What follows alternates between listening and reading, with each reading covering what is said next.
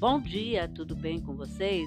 Hoje é 19 de junho de 2023, segunda-feira, e eu desejo um dia maravilhoso, uma semana maravilhosa, cheia de coisinha de fazer sorrir. A receita de hoje é um cuscuz de legumes, ótima para quem é vegetariano.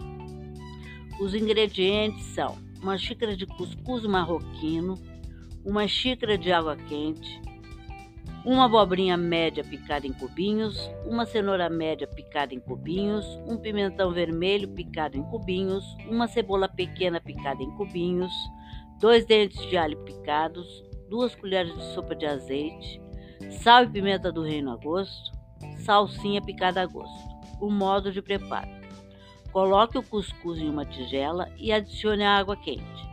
Deixe descansar por cerca de 5 minutos. Em uma panela, aqueça o azeite e refogue a cebola e o alho até dourar. Adicione a abobrinha, a cenoura, o pimentão, tempere com sal e pimenta do reino a gosto e refogue até os legumes ficarem macios. Despeje a mistura de legumes sobre o cuscuz e misture bem.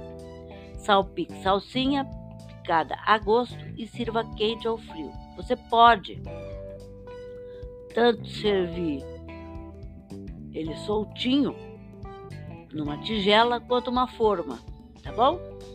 Espero que vocês tenham curtido e até amanhã, se Deus quiser.